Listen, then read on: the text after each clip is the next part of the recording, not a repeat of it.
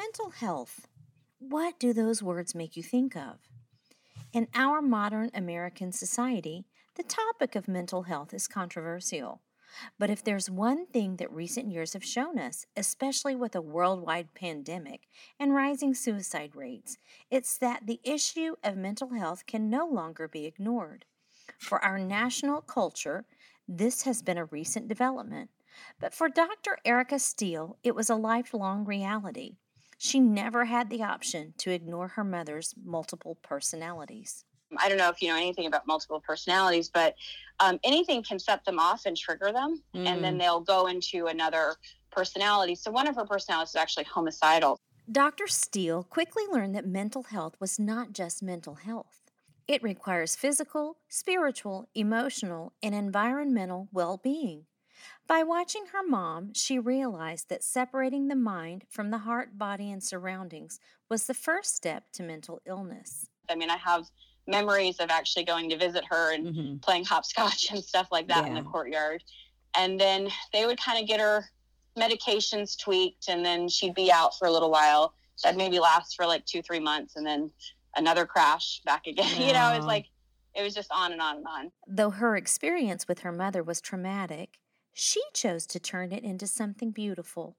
She used her experience to extend a hand to countless others, offering a way for anyone to have a healthy, simple lifestyle. I also wanted to create family practice so I could teach families how to be in a healthy dynamic, right? Yes. How to help, you know, the husband and the wife be, you know, good, you know, to each other and learn how to communicate and be with each other, learn how to teach them how to stay together and stay married for the sake of their children, how to teach them how to parent. You know, so many people literally have no basic life skills, no basic survival skills. They just don't know, and they're looking for somebody to help teach them. Thank you for joining us for this episode of Qavah. Welcome back to Qavah the Podcast. I'm Kelly Archibald, and I want to thank you for tuning in. We live in a crazy world, so we made this podcast to shine some hope into your life. Our guests have lived through some incredible things, both good and bad, and they want to share their stories with you.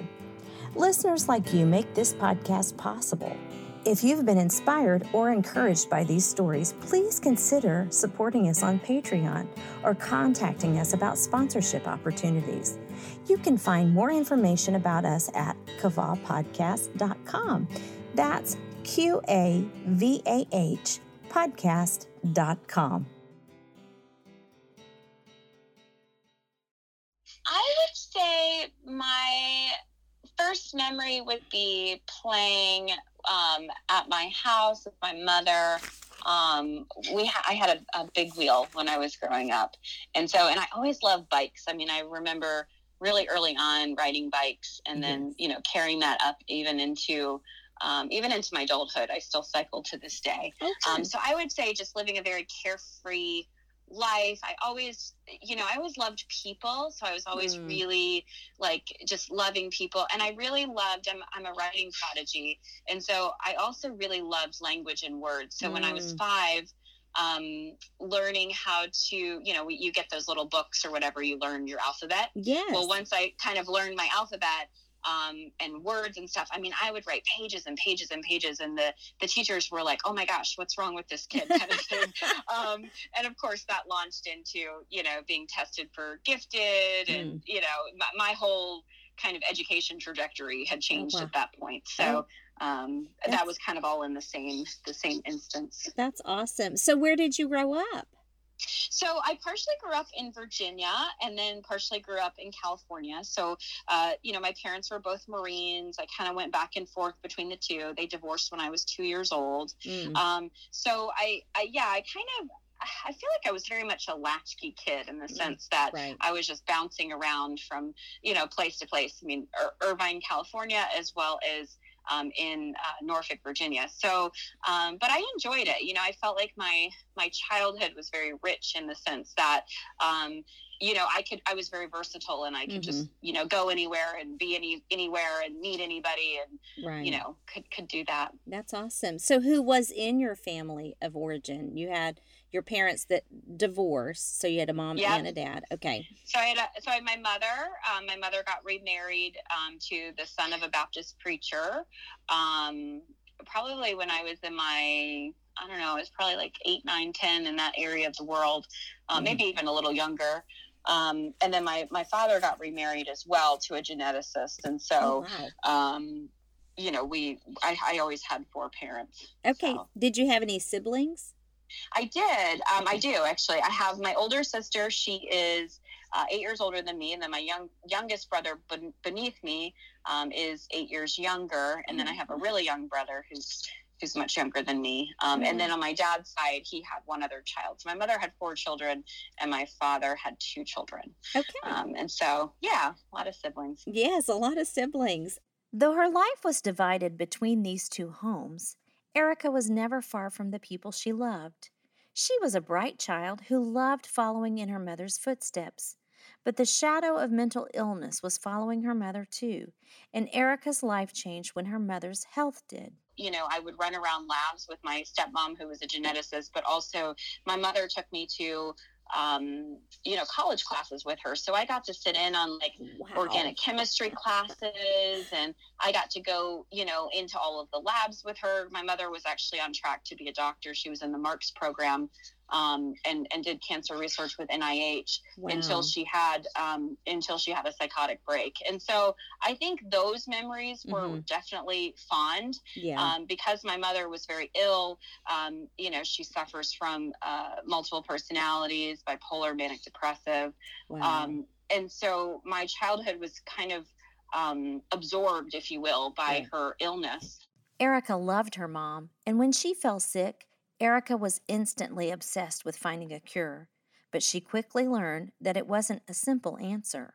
Traditional allopathic medicine, drug therapies didn't necessarily work, or they would only work temporarily. So I also grew up doing all the Native American ceremonies. Mm-hmm. So I grew up doing vision quests, and I grew up doing, sweat lodges and all the different Native ceremonies, prayer ties and things like that.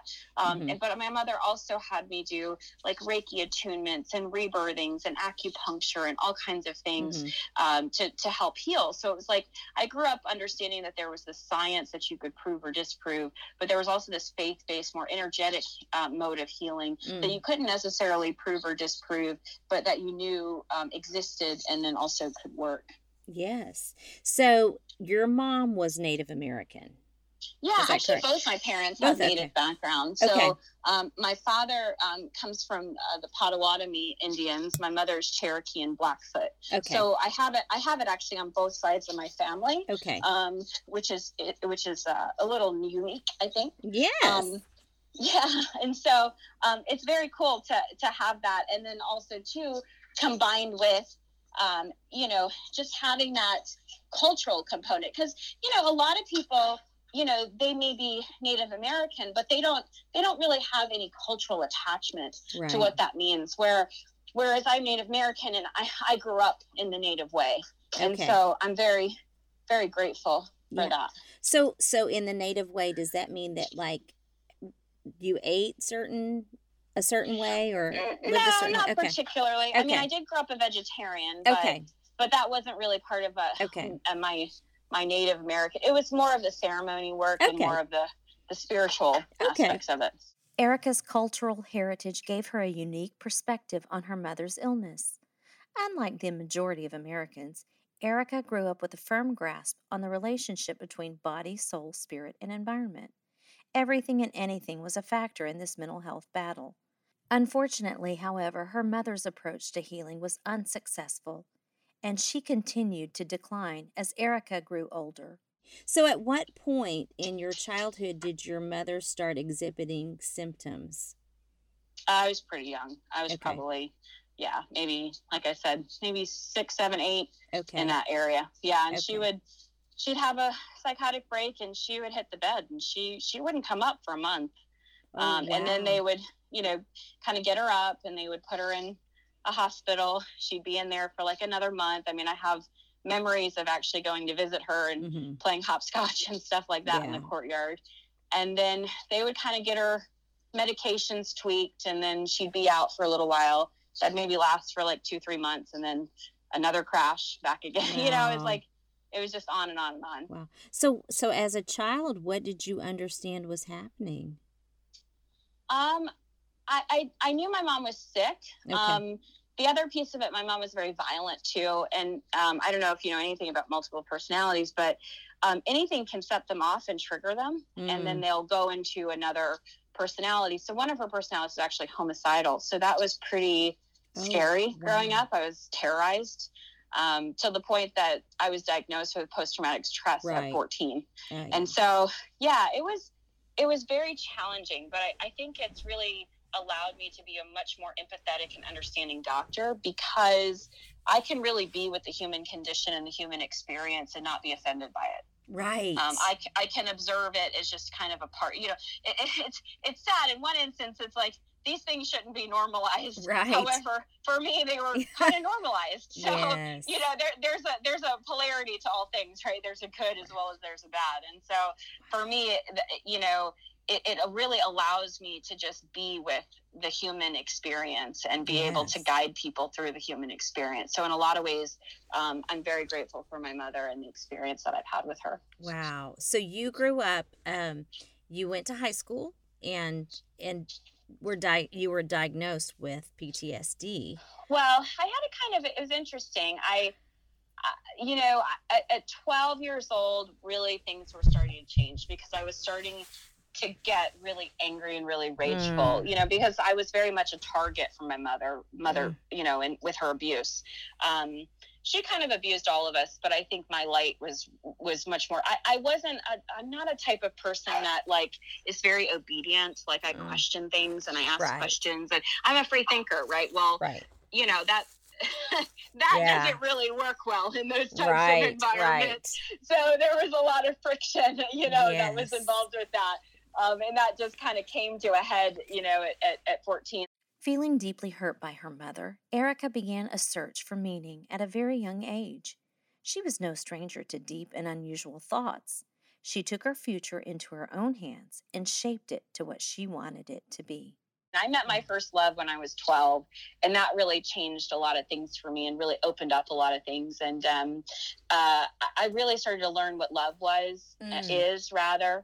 And really got to experience more, you know, his parents were hippies and were in like hair and stuff like that. So, you know, I got this whole like 1960s vibe. I remember, you know, dancing around in my living room to like the Doors, the Ends, goodness. Like, I mean, I was in a whole different paradigm, right? Yes. And so, and being a writer and just being drawn to so much of the creative movement, and then the dark era stuff, you know, Aldous Huxley and the Doors of Perception, and you know, I followed Ken Kesey and the Merry Pranksters and all those just amazing, prolific visionaries of the 1960s. So, you know, there was all that kind of melding. And then, you know, I was in an advanced studies diploma. I would have graduated early, but honestly, without the lack of support at home, I just ended up saying I'm done. I made a choice when I was 16 years old. I was in 10th grade. I made a choice to leave school, get my GED, and start my career. I went into massage school and became a massage therapist at 16 and opened my first company at 17. Erica quickly became independent of her mother, but still longed to help her heal. But first, she had to make her way in the world. Continuing to live at home and having a normal childhood hadn't ever really been an option.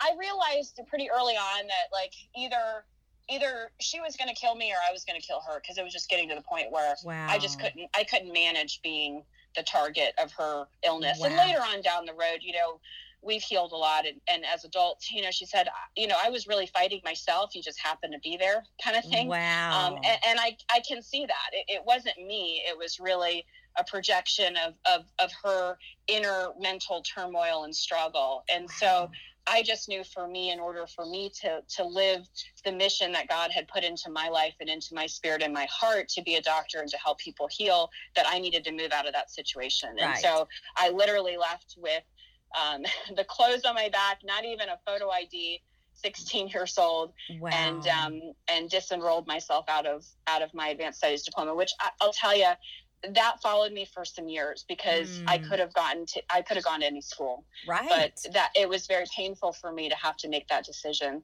Wow. But I just couldn't. I couldn't continue with that. So where were you living at the time when you started your massage therapy business? I was in Virginia. I lived in Ghent. So I opened my first company in Ghent. That is in Virginia, incredible. Yeah, in Norfolk. Yeah. It's cool. Wow. I know. And I rented a room with some chiropractors, and I didn't know anything about marketing. And I worked on a couple of jujitsu guys, and they invited me to like their meet or whatever. And I was so nervous and so like self-conscious, right? I thought marketing was like putting my cards on the table and praying people picked them up. I was so green. It was so funny. Erica was on the fast track of life. She chased down her dreams without bothering to waste time. Before long, she had a daughter of her own. One of my greatest dreams was to be married, and so I ended up getting married at 18. Okay. I didn't necessarily know what healthy people were to marry, obviously. Right. I married my first husband, who's, he's another hippie, and, it was kind of sex, drugs, rock and roll, and he was an alcoholic, and I got sober, he didn't. Okay.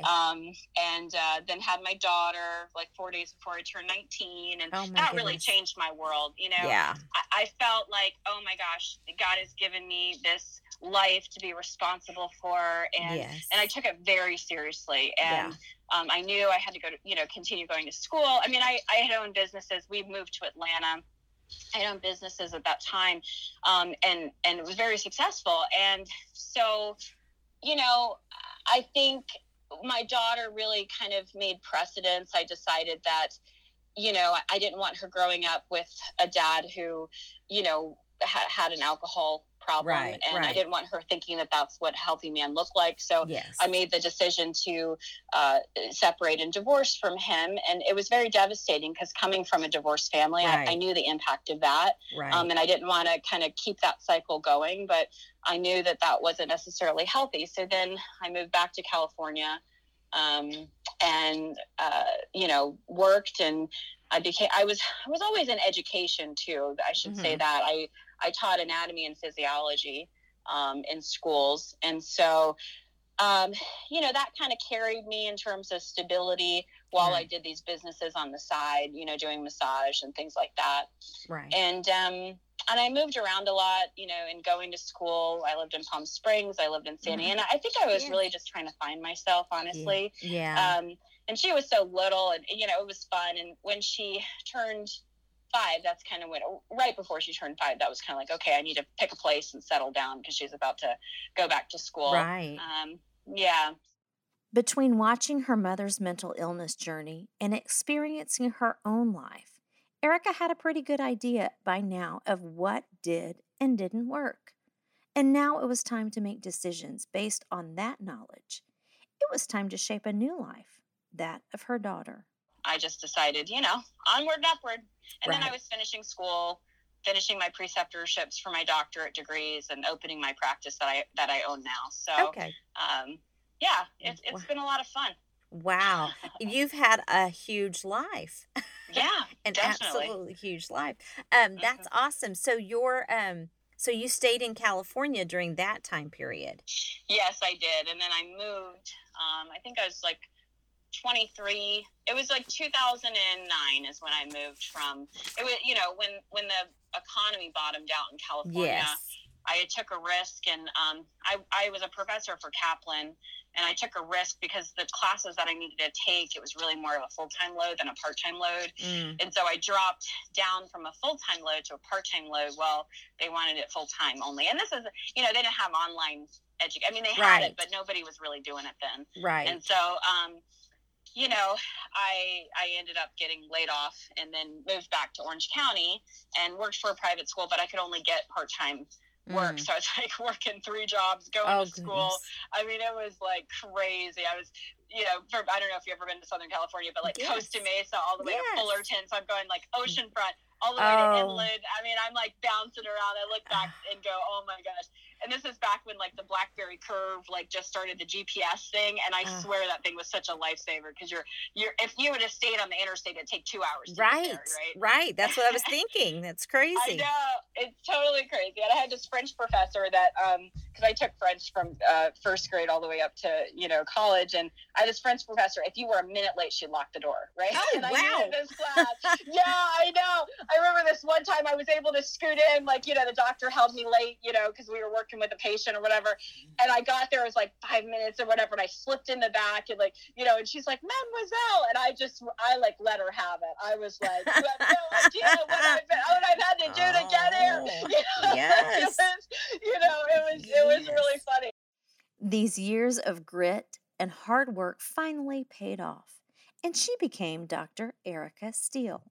That's awesome. So, you moved to Virginia and developed your practice that you have now. And what is that? Yeah. What is that about? So holistic family practice is really born out of a concept of building a family practice that I would bring my daughter to.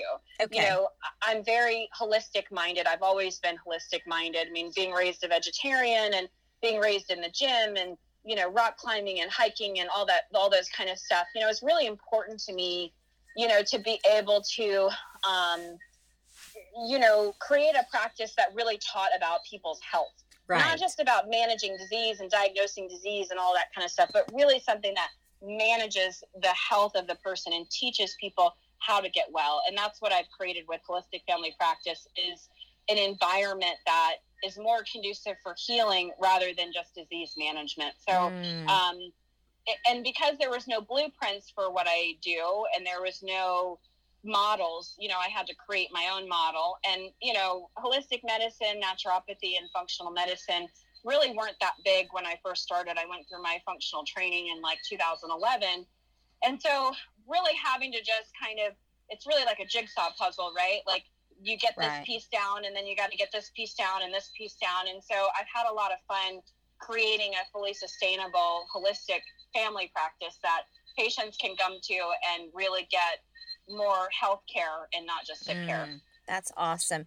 Dr. Steele's years in school cast a new light on her childhood experience with her mother, and it unlocked her compassion for all people who suffer from mental illness. So, like, so as far as your mother, like if she were your patient, could you treat that? Oh yeah. Now I can. I've trained in genetics, methyl genetics, so I understand the genetic component of it. I understand more of the neurological component of it. Right. I understand more of the nutritional side of it, the gut-brain connection. Yes. I understand the emotional connections, the impact of trauma, because, you know, she experienced complex trauma, and that's really what it originates out of. Yeah. Yeah. So I learned a lot. I mean, a doctor in California created that Adverse Childhood Experiences and created a scoring. Well, it scored from like 1 to 5, and I scored a 10 based off my childhood experiences. And so I also wanted to create family practice so I could teach families how to be in a healthy dynamic, right? Yes. How to help, you know, the husband and the wife be, you know, good, you know, to each other and learn how to communicate and be with each other. Learn how to teach them how to stay together and stay married for the sake of their children, how to teach them how to parent. You know, so many people literally have no basic life skills, no basic survival skills. They just don't know. And they're looking for somebody to help teach them. And so that's another component of the practice too, is to help really that family unit, because that family unit really, especially in America, has gone through a lot of damage. Yes, yes. And right now, I think that with everyone having to be isolated, there's no sense of community for so many people. And I think there's a lot of depression and sadness today because of that. We were talking about touch yesterday, about the lack of touch that people have right now. And so what do you think about that as far as during this pandemic, how people are faring in this? Yeah, I think people are definitely experiencing it on multiple levels. I think some people, you know, are really depressed. They're internalized. They feel powerless. They feel helpless. Right. They don't really know what to do with all of those feelings. They're some of them are having to face themselves for the very first time. Cause you know, when you're busy, you don't get to feel everything. You can just compartmentalize, right? When you have to stop, you have to face yourself. Absolutely. And then all of a sudden, all the stuff that you really, you really didn't want to face to begin with starts to come up, yes. right? And you got to deal with it. And if yes. you don't have skills and tools to be able to deal with those things, then it can create volatility, both within yourself and then implode in your relationships and your mm-hmm. home. Yes. And I think, too, it's important for us to be mindful because our children are watching us, and it's our role to model healthy behavior. Yes. And so if we're not modeling that healthy behavior for them and really teaching, not just by, you know, do as I do, not as I say, but rather like do as I do because I do, you know? Right. And so I think it definitely, it provided a lot of opportunity to reflect yes. about what's really important, yes. who's really yes. important, yes. what it is that you want to create in your life, because, you know, we're not going to be in quarantine forever. No. And when we come out of it, it's like, what did you do with your time spent? You know, I often reference it as like God's time out. I've had being such a rebellious, yes. wild child, free spirit. Yes. You know, I've had many opportunities where God's yes. time out because he's like, chick, yes. you're just not getting this. Go sit right. down. Yes. You know? And yes. so because of that, I think I was well equipped for this. It wasn't yeah. really that big of a deal. Yes. So. Yes. I get that. What is your life like today? My life is really amazing, and it's because I've done the work to get mm-hmm. here. I have an incredible practice. I have a loving relationship. I love my daughter. I wish she would listen to me more often, yes. but, you know, I mean, the apple doesn't fall far from the tree. Yes, I get that. Yeah, and yeah. I did, you know, I'm developing my writing more now because I really put that on the back burner to be able to, you know, go for more of the practicality to help raise my daughter. And I really just, you know, looking to share my message with the world now and be able to teach other people who've been through similar or even not similar or even worse conditions that I have and let them know and really be a pioneer and let them know, look, if you just keep going, you too can get through this. So I really try to be that role model and that leader, especially within the Black community, because we're missing so many of those great leaders and role models. Yes, that's awesome. So what would you have to say to your, like, 14-year-old self? Keep going. Keep going. Yeah. Keep going. Yeah, it works keep out, going. Doesn't it? Keep going. You yeah. got this. Yeah. Keep breathing. That's you awesome. Know. Say no to drugs. Yes. yes. Yeah, no, all of the above. Yes. So what gave you hope in all of those times that were difficult? I think my relationship with God really is what gave me the most hope. Uh-huh. You know, when you don't have kind of role models or people that are really in your corner, the only right. thing left is really God. And I love Wayne Dyer's take on this. He was talking about how, you know, because he was raised in orphanages and things like that. And his conversation was, God, you know, put me in these situations to really strengthen my relationship with him. Mm-hmm. And so because of that, I think it's really, really amazing. So what would you like people to take away from your story? You know, I think that anything's possible. You know, if you, number one, have an incredible relationship with God, I think that when people just depend solely upon themselves, you know, the human condition is so, you know, delusional at times. We yes. think we know far more than what we actually do know. Right. And I think no matter what obstacles and no matter what roadblocks are, you know, put in front of you or what hand that you're dealt, it's really just your own personal responsibility and how you play that hand. Yes. You know, and so anybody can get out of any situation that they're in. And I know some people don't necessarily want to hear that conversation right. because they're still looking for somebody to either save them or they're looking for, you know, some pie in the sky situation to happen, you know, yes. but in reality, it's really up to each and every one of us to really be focused and be prayerful and really be divinely inspired and guided. So tell me where we could find you if we were looking for your practice now. Yeah, so my practice, I do treat people all over the world. Okay. It's my website is holisticfamilypracticeva.com.